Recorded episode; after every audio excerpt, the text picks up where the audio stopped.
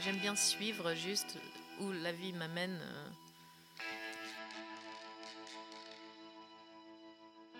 Je me dis, euh, no thinking, only action. Juste tu fais. Bye Bye Johnny, le podcast est le nouveau rendez-vous des personnalités rock'n'roll. Viens, je t'emmène dans les backstage d'un concert, dans les coulisses d'un film ou d'un défilé, là où tu peux rencontrer ton héros qui prend sa bière, se détend et refait le monde avec toi. Allez, je te donne ton laissez-passer, ton bracelet rouge, et découvre les confidences d'un artiste aussi rock qu'inspirant.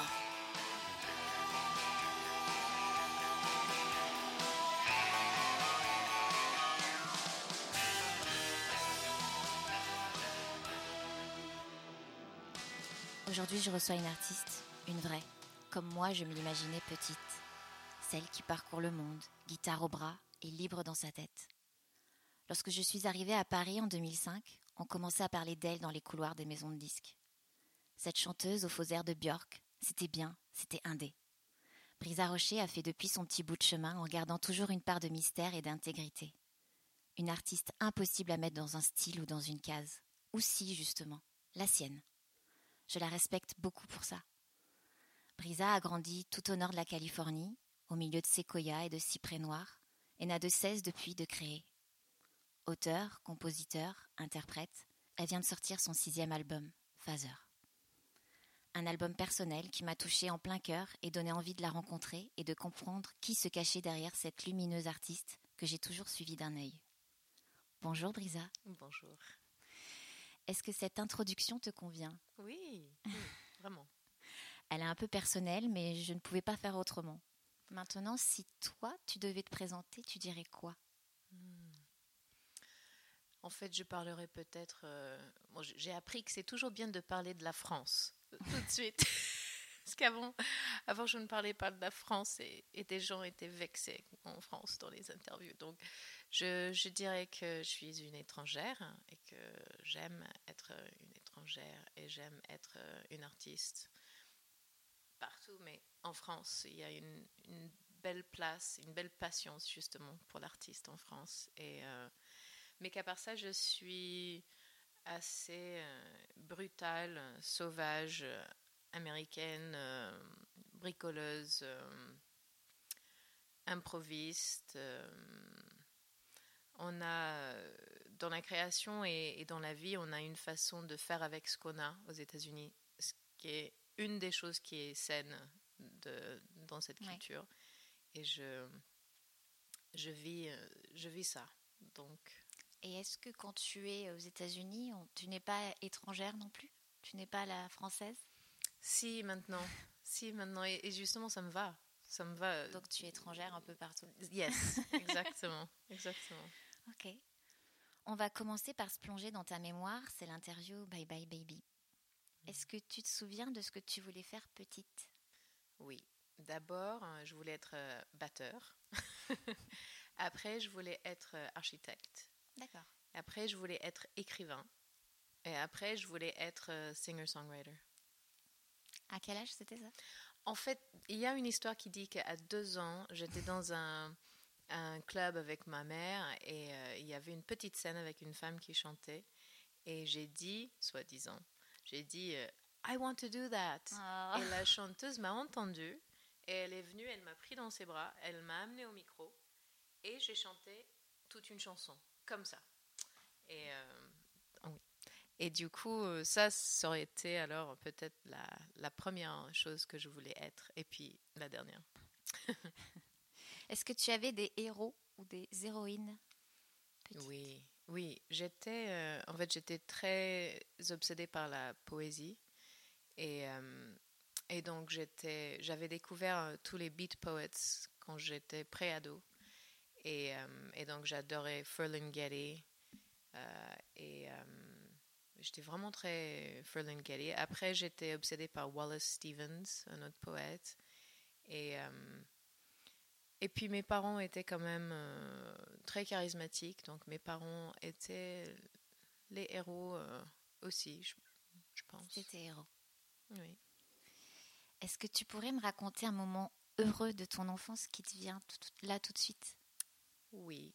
Euh, En fait, j'ai justement j'ai commencé à écrire de la poésie quand j'étais très petite et j'ai écrit un premier poème peut-être à 5 ans sur un moment de bonheur dans ma vie qui était euh, on avait un, grand jardin et on était dans le jardin avec ma mère euh, dans l'été, il faisait beau et il y avait, on mangeait quelque chose avec du miel et euh, il y avait des fleurs qui étaient très fuchsia et il y avait des couleurs, ce miel, il y avait ma mère, il y avait le soleil, le jardin. C'est marrant, c'est toujours assez imagé quand tu parles. Je me souviens quand tu as fait, quand tu as annoncé la mm. chanson que, que, que tu allais faire la dernière fois, samedi dernier, tu as planté le décor et du coup, ça, ça a donné encore une, ampleur encore plus puissante au titre. Hmm. Et je trouve que tu fais ça super bien. Merci. Euh, si tu pouvais parler à la petite fille que tu étais aujourd'hui, tu hmm. lui dirais quoi? Oh, c'est, c'est, émouvant ça. Euh, en fait, c'est curieux parce que je, je me suis jamais sentie euh, enfant. En fait, j'ai jamais senti une différence. J'ai l'impression d'avoir le même conscience depuis toujours. petite, oui. À la fois, euh, je sais maintenant ce que j'ai dû traverser, ce qui était très dur, mais, mais j'ai réussi, j'ai survécu. Et donc, je ne sais pas s'il y a quelque chose que je pourrais lui dire, que je pourrais me dire. Ou envie de lui dire? Euh, Peut-être juste que de croire, euh, de croire en moi et de, de rester, euh, de rester forte. Et ta période ado, tu t'en souviens? Je m'en souviens, mais malheureusement, j'ai pas non plus eu, j'ai pas eu des phases de vie comme la plupart euh, des gens. Et quand j'étais ado, déjà, c'était marqué par euh, juste à l'âge où, où tu tu veux un peu voir des copains et tout ça, on est parti avec ma mère et mon beau-père vivre euh, à la montagne sans électricité, sans téléphone. Ça, c'était pas super fun. Et, euh, et après, je suis partie pour vivre avec mon père et il est mort et je suis pas revenue. Donc à 16 ans, j'étais émancipée. D'accord. Et, puis mais à ce moment-là, mes amis voulaient.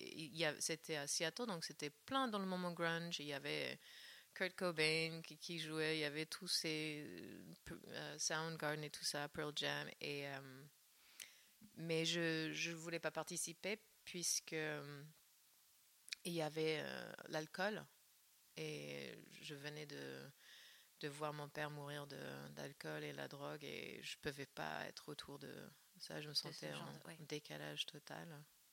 Je comprends. Donc du coup, c'est pas vraiment une adolescence adolescente. ouais, non, ouais, tu l'avais déjà vécu, quoi, pratiquement, ton adolescence, bien avant l'ado. Je, je, pense au fait que je l'ai vécu beaucoup plus tard, vers 30 ans. On va parler maintenant de ta carrière, c'est l'interview Bye Bye Badass. Quel est l'artiste qui t'a toujours inspiré? Qui te suit et qui t'a toujours inspiré? Joni Mitchell, je pense. Ah Oui. Est-ce que tu as besoin d'admirer la femme ou l'homme pour aimer l'artiste? Absolument pas. Non. Il y a, il y a plein d'exemples de, d'art magnifique et quand tu lis euh, la biographie, euh, oh, même euh, il n'y a pas de raison. D'ailleurs, j'ai dû faire. on m'a demandé de, d'écrire sur une héroïne de rock and roll que j'admire. J'ai écrit sur PJ Harvey et j'ai envoyé le, la chose que j'avais écrite et on m'a on m'a demandé de rajouter des éléments genre euh, sur son allure et sa, son personnage ou je sais pas quoi. Et j'ai répondu, euh, je ne la connais pas. son allure, tout le monde le voit. Et si tu vas tomber dans un cliché tout de suite en disant petite femme roqueuse, euh, comme un oiseau, mais avec des vêtements machin, who cares quoi? Who gives a fuck? et après, euh, son, c'était elle en tant que personne. je oui, on ne la connaît pas. Euh, c'est ses amis qui la connaissent. et je m'en fous. Il voulait que moi, en tant que femme, j'écrive sur l'allure d'une rockeuse euh, et, et, mon idée de sa personnalité. Et je m'en fous. Tout ce qui m'intéresse, c'est ses chansons, sa musique. D'accord. Donc ça ne te gênerait pas euh, d'aimer, par exemple, euh, un vrai connard quoi? Non, je, je pourrais aimer son art. Oui, son œuvre. Absolument, oui. Ok. Est-ce que tu as une hygiène de création? Une routine, tu sais, que tu mets en place pour créer? Oui, non. J'ai, je peux créer tout de suite, n'importe où, n'importe quand. L'hygiène, c'est justement ça, c'est être dans l'action, c'est être, euh, c'est ne, c'est, euh, je me dis, euh, no thinking, only action. Juste tu fais, tu fais. Mais tu fais parce que tu sens la pulsion ou parce que même pas? Je peux avoir la pulsion quand je veux. Hein, coup, là, tu je dis... ça, je te fais un morceau. C'est. Alors il y a des moments où je suis où ça ça vient toute seule et je, je, dois le faire mais ça peut venir euh, quand je veux hein. d'accord parce que tu as fait ton album en, en, deux enfin tu as fait huit chansons oui oui oui. Ça c'était ça c'était euh, c'était spécial puisque euh, je voulais juste dormir et mon cerveau il, il a écrit tous ces morceaux. La chance. Quelle est la phase que tu préfères le plus dans la création d'un album? Hmm. La... Bah, soit l'écriture des morceaux ou, euh, ou, la production. Mais euh, la... il y a un moment où... Euh, il y a un moment où on, on s'ennuie un peu, où on se lasse entre, entre les moments, en fait, genre, tu écris des morceaux et puis tu, il faut attendre pour euh, les produire. Pendant ce moment-là, je suis presque, j'ai envie de déjà euh, enterrer l'album. Et puis, à nouveau, une fois que tu l'as produit et tu attends que ça sort, presque je me dis, oh, pourquoi est-ce que j'ai fait cet album? Oh non, vite, vite, le prochain, vite, le, prochain. Genre, oh. les moments de entre deux ouais, je comprends. Il faut dans l'action, quoi. Toi, tu as besoin d'être dans l'action, oui. j'ai l'impression. Oui. Ok. Tu as collaboré avec deux pointures artistiques, John Parrish pour la production et Jean-Baptiste Mondino pour la pochette de l'album. C'est assez incroyable. Hmm. Tu peux nous raconter comment ça s'est passé? Oui. Euh, j'avais donc j'avais écrit ces morceaux et euh, je me suis dit ah ça c'est un projet que je pourrais produire peu cher ce qui est finalement pas du tout le cas. Mais je me suis dit, la seule chose qu'il faudrait que je décide, c'est quel degré de country je voudrais mettre dans ce projet. Parce que je sens, j'entendais euh, un aspect, un aspect folk, mais un petit aspect country dans euh, les harmonies des voix, par exemple, dans les mmh, refrains. Et, euh, et, ça aurait pu être poussé beaucoup plus loin. Et je me demandais ce que je voulais. Après, une fois que j'ai ouvert cette porte-là, d'imaginer les arrangements de prod, je me suis dit, ah, ça pourrait être des guitares électriques euh, avec une batterie assez, assez présente, ça pourrait être avec des cordes, ça pourrait être avec piano, ça pourrait, être vraiment avec genre banjo et harmonica. Et, et j'ai commencé à imaginer tout un tas de directions que ça pourrait prendre. Et je me suis dit, ah, je sais qui pourrait me dire quel degré de country à mettre dans cet album, c'est Nick Cave. Du coup, je lui ai écrit une longue lettre, pas demandant qu'il qui, qui fasse la prod avec moi, juste demandant son point de vue sur combien de doses, quelle dose de country je devrais mettre dans ce projet. Mais pendant que j'attendais pour trouver son adresse ou une façon de lui faire parvenir la lettre, j'ai fait, euh, j'ai fait un morceau euh, euh, Bowie comme Bowie. Et, euh, et je l'ai fait masteriser en Angleterre par euh, un master que j'aime beaucoup, qui s'appelle Sean. Et je me suis dit, ah tiens, peut-être que lui, en fait, je savais qu'il connaissait John Parrish. Et donc j'ai dit ah j'ai ce projet un peu country. Euh, tu connais quelqu'un qui pourrait me donner son point de vue sur le dosage de country dans ce projet? Par là. Du coup il me dit bah oui c'est John Parrish et, euh, et, donc il lui a c'est lui le master qui lui a envoyé les maquettes. Mais puis j'ai pas euh, eu de réponse pendant assez longtemps et et un jour, j'ai eu un mail qui, de John qui m'a dit J'adore ce projet, je veux absolument le faire. Euh, Donc toi, tu lui avais envoyé tes maquettes guitare-voix Ah oui, très très brut parce que c'était l'été où j'ai déménagé, donc j'avais même pas mon home studio euh, d'habitude. C'était vraiment téléphone ou des ordi des amis, des choses vraiment un peu. Euh, c'était très basique. D'ailleurs, il y a un, une maquette qui est sur l'album, c'est Can't Control, qu'on a habillé un peu. Et ça, c'est ma maquette d'origine. C'est ma guitare et ma voix d'origine de la maquette. Et euh, donc oui, il a dit, il a dit oui, et on a commencé à, à trier les autres morceaux parce que euh, j'avais assemblé du coup tous mes morceaux un peu folk country-esque qui traînaient pour faire le tri. Et d'ailleurs, il a fait une, il a enlevé deux que j'aurais vraiment bien vu dans ce dans cet ah, parce qu'il a enlevé des titres que tu avais fait. Bah en fait, je lui ai donné une grande choix parce qu'il y ah avait les. T'en avais fait, en avais fait combien? Mais j'ai des, j'ai beaucoup de morceaux. j'ai beaucoup beaucoup de morceaux. Et euh, et puis pour mon dino, euh, bizarrement, autour du même moment, j'ai reçu un mail de lui, puisqu'on est vaguement en contact depuis, euh, depuis des années. Euh, et, dans son mail, il y avait un, lien à peut-être une remix Dolly Parton ou juste peut-être un morceau Dolly Parton. Et du coup, j'ai dit Oh, c'est dingue, tu m'envoies du Dolly Parton pendant que je suis juste en train de me pencher sur mon, mon album le plus country que, que je vais faire. Et il m'a dit Quoi? Country? C'est The White Man's Blues. Envoie-moi des maquettes, je vais écouter. Je lui ai envoyé des maquettes et il m'a répondu C'est moi qui fais la couve. Trop bien. Et il me l'a fait gratuitement. Oh là là. Ah oui, donc ça, ça t'a pas, pas coûté ça. Ça, c'est la seule chose le qui cadeau. m'a pas coûté la peau des pâtes. Oui. ah là là. Ce dernier album, Father, est assez folk et très personnel ça vaut ce que ça vaut, mais c'est mon album préféré de tout ce que tu as pu faire avant. Oh. Ça doit résonner peut-être avec la femme que je suis en ce moment. J'aime beaucoup, mm. beaucoup, beaucoup. Il tourne en boucle à la maison. Oh, ce sera mon album de cet été. Tu sais, je pars en Californie, puis au Burning Man pour la première fois. Ah, non, je ne savais pas. Je l'écouterai sur la route.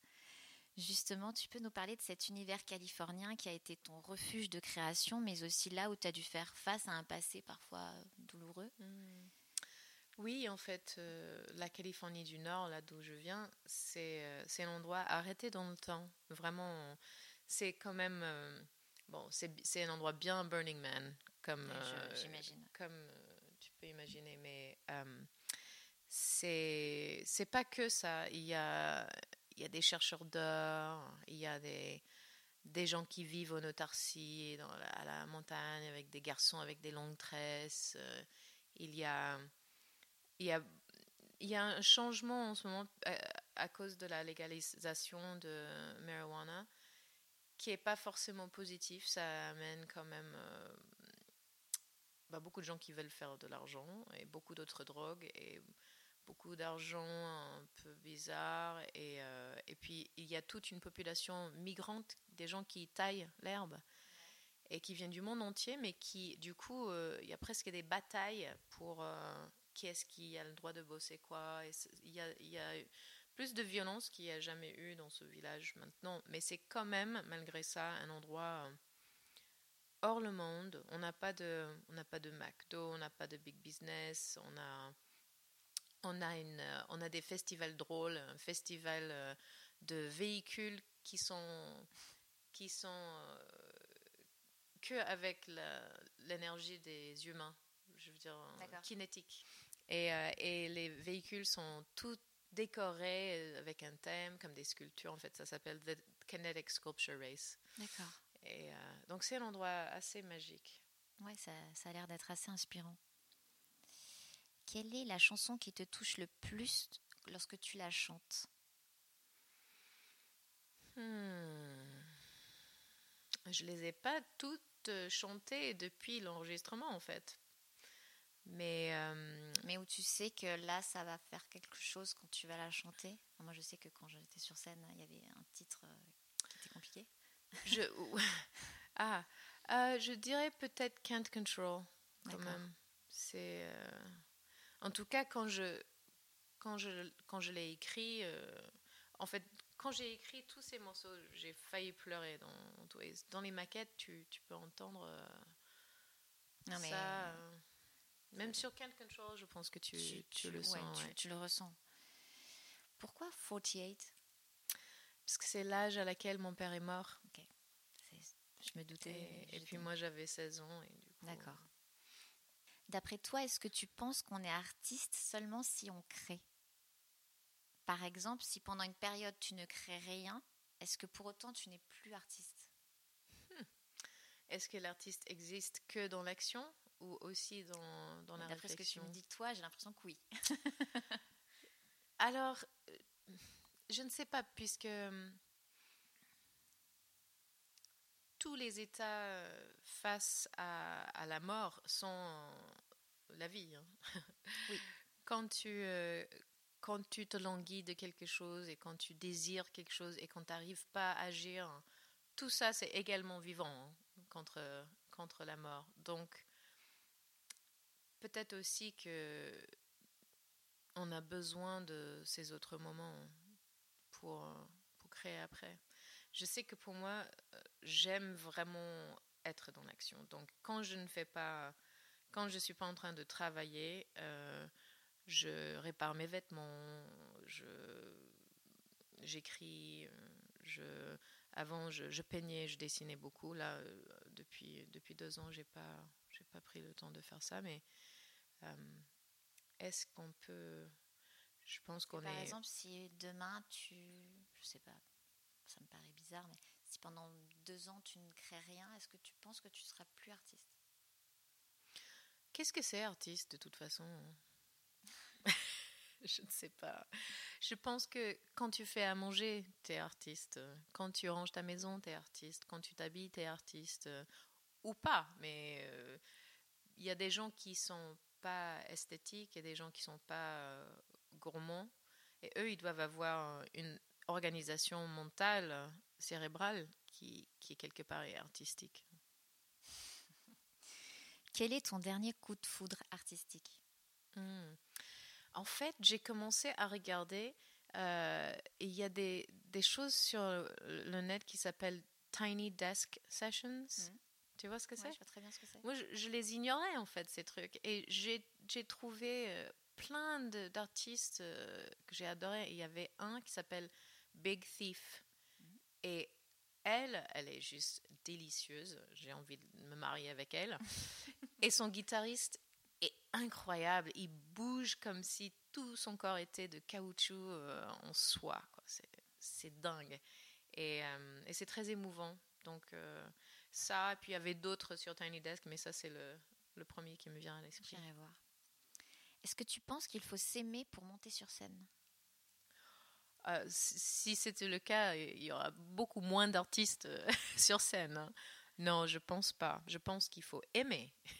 pour, euh, il faut transmettre l'amour quelque part pour être sur scène. Mais s'aimer, non, on peut être juste un, on peut être un diamant hein, sans, sans s'aimer.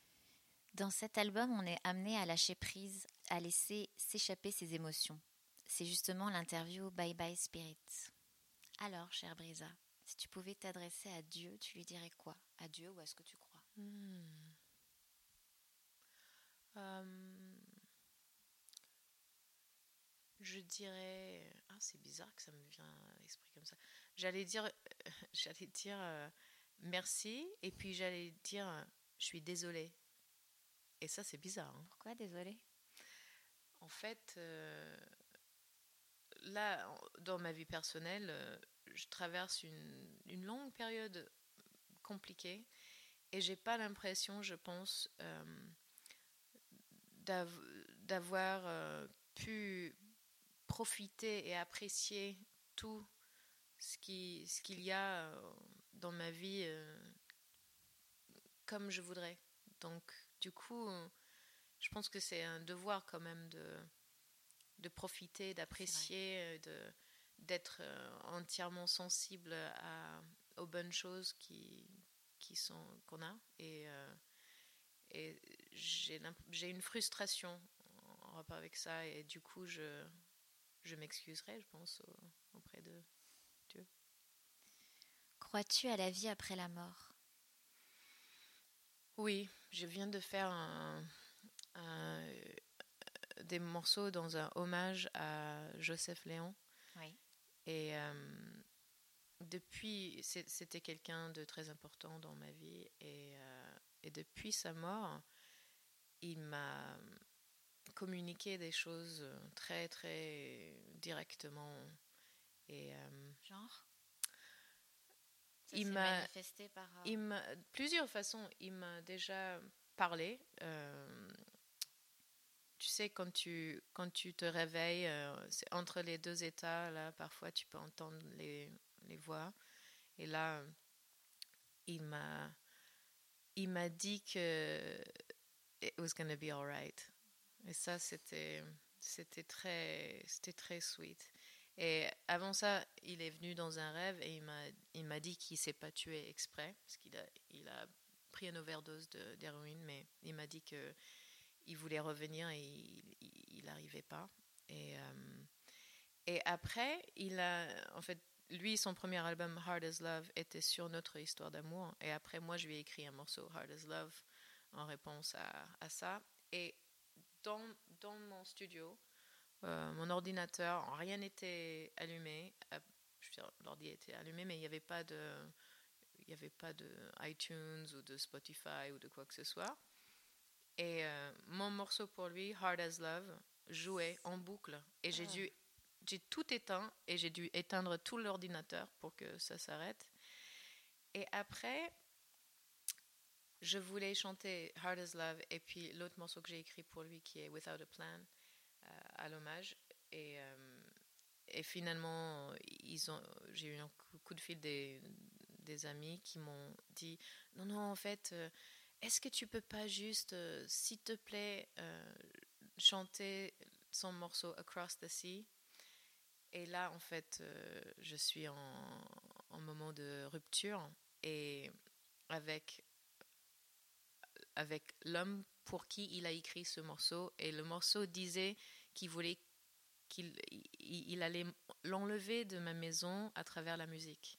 Et là, c'était au moment où je l'enlevais travers la musique. et j'étais là, waouh, ok, bon, ok. Donc oui, je, je crois. Je euh, comprends que tu crois. C'est vraiment euh, inspirant chez toi. Est-ce que tu peux nous raconter l'histoire d'un de tes objets? Hmm. Oui, alors les, les plumes là, c'est des plumes euh, de mon oncle. Et pas que, parce que après j'ai mis plein de plumes qui, qui, traînaient partout, mais il y avait mes il y avait une collection de plumes que j'avais fait quand j'étais petite, puisque j'ai vécu euh, sur la mer. Et puis lui, il habitait à la montagne. Et quand il est mort, euh, j'ai récupéré des griffes d'ours, des pépites d'or, euh, bocals de cocaïne et plein de plumes. Et, et je. Voilà, c'est les plumes qui viennent de la Californie du Nord et qui étaient à lui. Est-ce que tu as des rituels, des manies, des gris-gris avant de monter sur scène? Malheureusement, j'ai tendance à boire de la vodka avant de, de monter sur scène. J'aimerais que ça soit autrement. Quand j'étais enceinte, évidemment, je ne l'ai pas fait. Et j'ai eu plus de difficultés à, à être euh, transcendante ou à être ailleurs, en fait. et euh, ailleurs, mais là, ailleurs ou vide ou plein ou ce que tu veux dire. Mais euh, ouais, c'est là pour la promo en fait. J'étais très tendue parce que il fallait que je joue la guitare et je fais pas souvent ça et, euh, et puis c'était à la radio live et tout ça et je l'avais pas encore fait. Merci, mais j'étais très très nerveuse. Du coup, j'ai fait un morceau. J'avais amené un petit peu de vodka, mais c'était genre à midi. Donc, je me suis sentie bizarre à, le boire. Donc, je ne l'ai pas bu. J'ai fait le premier morceau et j'étais tellement tendue. Et, euh, et, je me suis dit, allez, je vais le boire avant le deuxième morceau. Et je l'ai, je l'ai bu. Et puis, deuxième morceau, mais tellement mieux. Tellement, tellement mieux. Et je me suis dit, ah, c'est dommage. mais bon, comme ça. Ou pas, ouais. Ouais, c'est pas non plus. Euh, non plus euh, des litres. Hein, 3 litres de vodka avant d'aller sur scène. Je rappelle que ton album s'appelle Father. Si tu pouvais parler à ton père aujourd'hui, tu lui dirais quoi? Hmm. Qu'est-ce que je lui dirais? Même si tu dis beaucoup de choses dans l'album. Mais... Oui. Hmm. C'est une drôle de question parce que je suis, euh, je suis plutôt dans l'attente d'entendre des choses de lui. Donc, qu'est-ce que moi je lui dirais? Je lui dirais en fait que, euh, que voilà, j'ai euh, j'ai une vie rock and roll. Tu penses qu'il aimerait cet album? Je pense pas. Ah bon? Il, il aimait pas trop le folk. Préférait le rock? Ouais. Ouais, non, je pense qu'il dirait Ah oui, euh, hippie, euh, genre un truc, oui, Johnny Mitchell, blablabla. Bla, bla. D'accord. Je vois très bien. Quelle est la chose dont tu es le plus fier dans ta vie? Hmm. En fait, j'ai j'ai écrit un, un, livre de poésie de 60 pages qui m'a pris six ans. Et euh, en tout cas, en termes de choses, œuvres, oui. Euh, je pense que c'est l'œuvre le plus aboutie que j'ai jamais fait. Et euh, tu l'as sorti? Alors, je l'ai pas sorti. J'aimerais bien le sortir, mais j'ai jamais trouvé. Euh, j'ai pas trop trop essayé, mais de temps en temps, j'essaye et j'ai jamais trouvé une issue. pour ça, c'est en fait c'est c'est pas une poésie à la mode du tout. C'est très dense euh, et assez formelle, assez. Euh, c'est pas conversationnel ou, euh, confessionnel comme, comme aujourd'hui. aujourd'hui, toute la poésie, c'est genre en rapport avec des rites culturels ou la conversation. Mais. Est-ce que le temps qui passe te fait peur? Tu entretiens quel rapport avec la vieillesse? Hmm. Euh, oui, ça me fait peur, puisque euh, c'est très très dur déjà euh, de survivre dans cette industrie. Et en tant que femme, j'ai l'impression quand même que l'aspect visuel, l'aspect jeune et belle potentiellement, ou en tout cas que l'aspect jeune pour une femme compte toujours dans ce business. et puis, en plus, euh, l'âge global dans la musique compte puisque des gens qui veulent investir, ils, veulent imaginer euh, une longue suite de choses qui vont suivre. Qui vont... Du coup, je me sens, je, je, ressens une pression de, ouais, je, je, je ressens une stress de de vieillir et de ne d'avoir de moins en moins de soutien dans ce que j'aime faire. Et du coup, tu te vois où dans 10 ans? Alors l'avenir, euh, je suis vraiment pas à venir. D'accord. je ne sais pas. pas. à te projeter. En, je n'as pas envie quoi. J'ai, euh, en fait, j'ai déjà fini l'album après celui-là. Hein. Mais non. Si. Et donc j'ai ça, et puis j'ai d'autres projets à sortir, euh, et alors, je peux imaginer que je vais passer plus de temps en Californie puisqu'il y a mes parents qui vont vieillir. Il y a des choses que je peux anticiper. Puis il y a ma fille, donc elle, elle sera au, lycée. elle vit avec toi? Elle, vit avec moi, oui. Et euh, j'aime bien suivre juste où la vie m'amène. Euh. Quel compliment pourraient dire de toi tes amis? Alors, euh, je suis connue dans mon zone euh, très proche pour être comme un chevalier, en fait, très conquérant. Conquérant et toujours là, fidèle, romantique, toujours, toujours, toujours romantique, fidèle. Alors là, je parle d'amitié. Hein. et, c'est ça. Mais et oui, conquérante, oui, aussi, très forte. T'es à l'aise avec les compliments? Oui. oui. Ah oui, on va pas. Non, mais t'as raison. Et le défaut qu'il pourrait dire de toi? Hmm. Égocentré, euh, têtu. Hmm, têtu, je veux bien le croire. Égocentré, je trouve pas. Très focusé sur mon travail et ma création, quoi. Vraiment. Donc, du coup, parfois c'est un, parfois c'est un atout, parfois c'est un défaut. Moi, je ne suis pas ton amie. Je suis juste venue t'applaudir samedi dernier lors de ton showcase à la librairie Gilbert Joseph. J'ai beaucoup aimé ce que tu dégageais. C'était dans des conditions assez difficiles et tu m'as beaucoup touchée. Merci. Tu as fait face avec beaucoup de grâce et de professionnalisme. J'ai découvert aussi une partie de ton public qui était là pour t'applaudir et qui t'aimait sincèrement. Hmm. Parfois même avec une détresse lumineuse. C'était Hmm. très très beau. Hmm. On va passer à, à l'amour. C'est l'interview Mhm. de Johnny Cash et John Carter.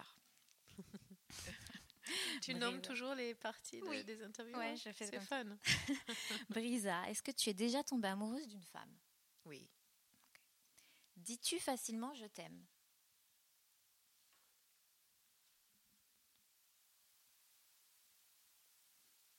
Oui. Quelle est la plus belle chose que tu aies faite par amour?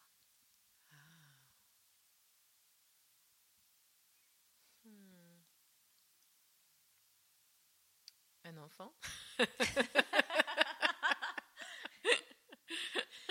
C'est une très bonne réponse. Euh, selon toi, quelle est la plus belle chanson d'amour de tous les temps? Ouf.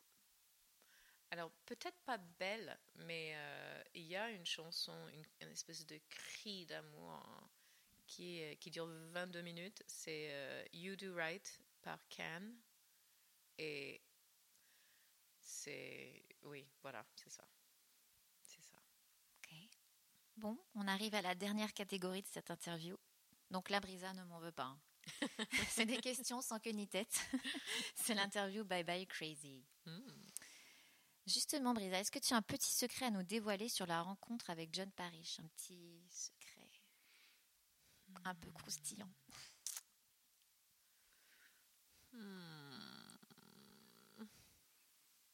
Well, c'était très très touchant parce que, alors tu ne le sais pas, mais j'ai vécu cet enregistrement avec Patience. Et elle était, euh, elle, est- on vivait ensemble euh, juste à côté du Je l'ai studio. lu dans un autre interview. Mm, ça. Ah, ok. Ouais.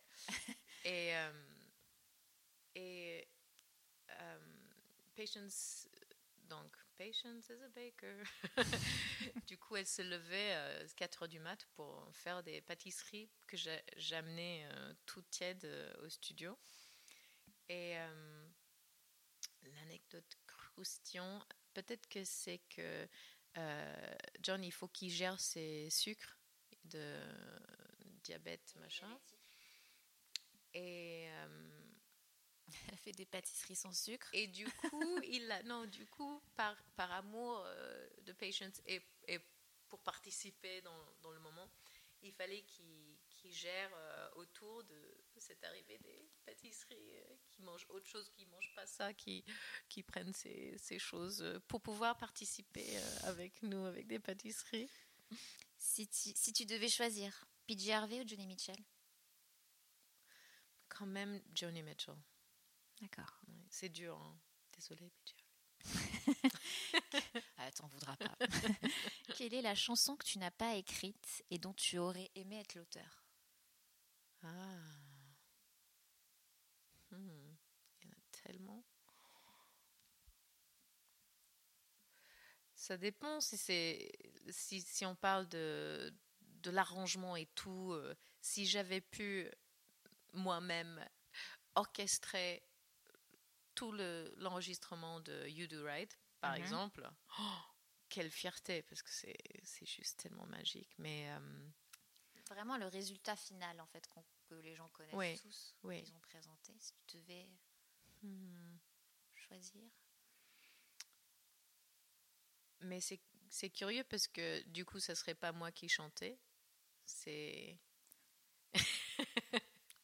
Peut-être justement, là, je suis. euh, J'ai fait 50 Ways to Leave Your Lover quand même. C'est c'est un super Ouais. morceau. Quoi. Je vais choisir celui-là. D'accord. Quel est l'artiste français qui t'inspire? Hmm. Euh, j'ai- J'aime bien Barbara.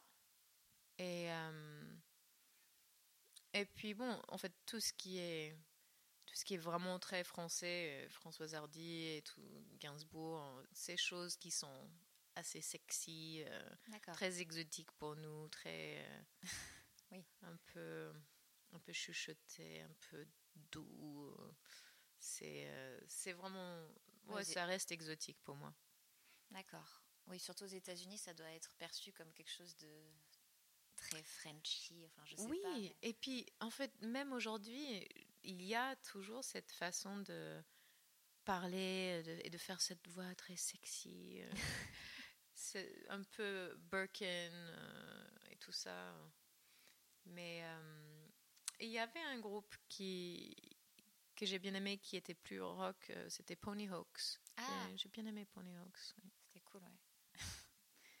tu préfères vendre 10 disques ou faire 500 écoutes sur Spotify 10 disques. Parce qu'il y a l'objet et il y a le travail derrière, c'est ça? Bah, déjà, je gagnerais plus d'argent sur euh, 10 albums que sur 500 écoutes. Et je, suis- je suis désolée, mais là, aujourd'hui, on est. euh, moi, je me demande comment est-ce que je vais vivre. Je, c'est de pire en pire. Donc, euh, et puis, les, les disques, ouais, c'est un objet. Si j'en vends, euh, si j'en vends 10, ça va être écouté, écouté, écouté. Quelqu'un d'autre va l'écouter. Il, il va le passer dans une fête. Il y aura plein d'écoutes. Tandis que Spotify peut tourner pendant que tu fais la vaisselle dans l'autre pièce et tu entends rien. C'est vrai. C'est quoi le dernier disque du coup que tu as acheté? Hmm. ou Je écouté? sais pas du tout. Euh, alors, je- j'ai écouté des. Non, alors c'est la même réponse, probablement. C'est euh, c'est Lucinda Williams et c'est euh, son album Bleu pâle là, qui est justement qui est sorti parce que je l'ai acheté avant de faire la- la- l'album Father, avant de l'écrire. Et je l'ai pas écouté. Et puis je l'ai écouté il y a genre trois semaines et j'étais bouche bée puisque quand je l'ai vu en concert, ça m'avait quelque part inspiré pour faire l'album Father, mais sans trop savoir pourquoi. Et quand j'ai écouté l'album qu'elle défendait ce jour-là, c'est sur la, c'est sur la mort de son père. Et ça, ça, je ne savais même pas. C'est pas un journaliste que tu dit pas ça. écouté euh, avant quoi, que tu l'écoutais après. C'est- bien, c'est peut-être pas Oui, plus mal. oui, oui, oui, pour, je euh, pense. Tu es musicienne, auteure, chanteuse. Du coup, si demain tu devais choisir, tu préférerais devenir aveugle ou sourde? Hmm. Je pense quand même. euh, ouais, c'est- c'est très dur ça. Je pense aveugle parce qu'on peut aussi sentir le son, toujours. Tu préférerais ne plus voir. Non, non, non, le contraire. Tu préférerais ne plus entendre. Oui, c'est ça. C'est vrai. Sourde, ouais, je pense. Et comment tu ferais sans musique? Je le, je le vivrais physiquement. dans ta tête. Déjà, je pourrais toujours chanter. hein. Oui. Mais t'entends. Non, mais j'aurais sans retour? j'aurais la, la sensation physique. de le faire. Ouais.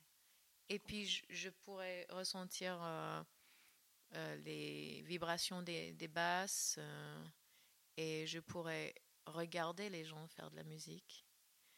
Et je pense que ça serait moins compliqué comme changement de vie D'accord. plutôt que imagine tout ce qu'il faudrait repenser si tu voyais plus, même juste pour aller dans le métro, euh, tandis que si tu entends pas, tu peux quand même vaguement continuer à fonctionner. J'ai un problème avec. À la fois, comment est-ce que tu, il faudrait vite que tu apprennes à, à lire des lèvres, quoi. Ouais. Et moi, en fait, je suis bizarrement, je suis très sensible au son et, et souvent je me trouve sursaturée. Ah, ouais. Souvent, euh, quand il y a même la musique, euh, j'en peux plus. Il, il y a trop. C'est trop de, trop de bruit parfois. Le silence est du bruit, hein, ceci dit. Oui, c'est vrai.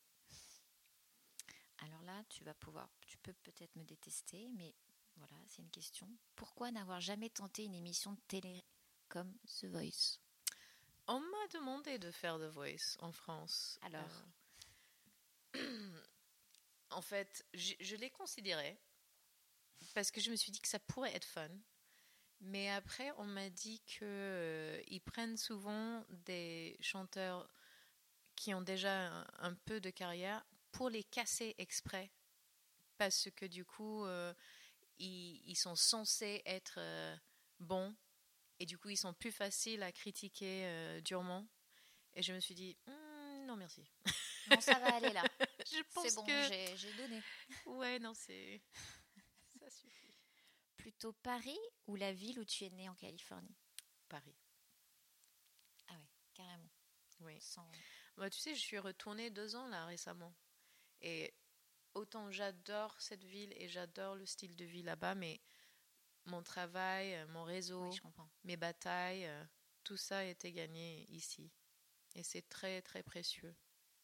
Qu'on m'appelle pour des projets, euh, que je sais qui appeler pour les projets. Oui, je comprends. Ouais, t'as pas bataillé à essayer de. Ouais. oui. Si je te donnais un million d'euros là tout de suite maintenant, Hmm. t'en ferais quoi? Je produirais tous les. Parce que je, je produis aussi, hein, là, j'ai produit tous les albums à part le premier. Et. euh, sauf que là, c'est. Là, c'est le premier album que je produis et que je sors jusqu'à distribution. Et. euh, Plus promo, plus. oui, donc tout, tout, tout. Euh, ça, je ne vois pas comment est-ce que je pourrais refaire ça, puisque franchement, c'est trop cher. Et, euh, et entre-temps, ce que j'adorerais, c'est pouvoir produire mes projets, sortir mes projets et produire les projets de mes amis et des gens qui m'intéressent, en fait. Mais pour ça, il faudrait être milliardaire. Je te le donne virtuellement. Ah, merci. Comme ça, je pourrais te produire, par exemple, tu vois. À qui tu aimerais faire un fuck là tout de suite maintenant? Hmm. Première personne qui te vient. Je peux pas, je peux pas dire le nom, c'est trop, euh, c'est trop méchant. Mais en revanche, dans l'album que j'ai fini, qui suivra Qui cet suivra. album, qui n'a rien à voir, qui est radicalement différent, j'ai écrit un morceau, fuck, qui dit, euh, qui dit euh, le refrain c'est Good riddance, good riddance to poison that you send. Et c'était après un, un café avec un copain qui a, qui a descendu ce- cet album d'ailleurs, qui a dit Ah oui, heureusement que c'est pas cet album-là qui va faire que tu breaks parce que quand même, y a ça marche pas. Tu t'es pas vraiment blablabla, je sais pas. C'est pas vraiment un ami ça. Exactement. Good riddance. Ouais. Plutôt Father ou Mother? Oh là- bah, après cet album, il va falloir que je fasse des choses mother, hein, puisque sinon, euh, elle va être euh, jalouse. Donc, euh, bon, et puis je suis mother, donc euh, ça fait beaucoup de mother. Là, et puis à patience. Ouais, non, on va, on va aller dans une phase mother, je pense. Ok.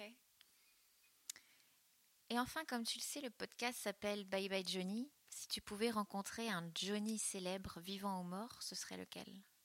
Johnny Cash. Pourquoi? Oh.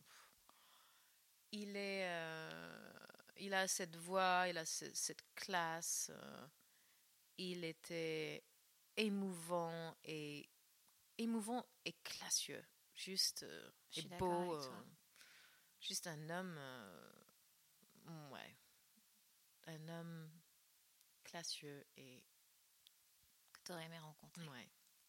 Je comprends. Ça y est, c'est la fin de cette interview. Merci beaucoup, Brisa. On retrouve en fin d'interview un titre musical de ton album Phaser que j'ai choisi pour toi. C'est une première. D'habitude, c'est l'artiste qui choisit lui-même une chanson qui le définit, mais là, il fallait absolument que je partage ce titre qui me bouleverse. Il s'appelle, ou plutôt, elle s'appelle Patience. Mais avant de se quitter, une dernière question. Alors, Brisa Rocher, c'est quoi pour toi être rock? Hmm. C'est euh, c'est sublimer notre euh, ridicule, sublimer nos aspects maladroits, euh, les assumer et ne pas avoir peur d'être euh, un clown dans l'amour, dans l'intensité et dans son corps même. Patience.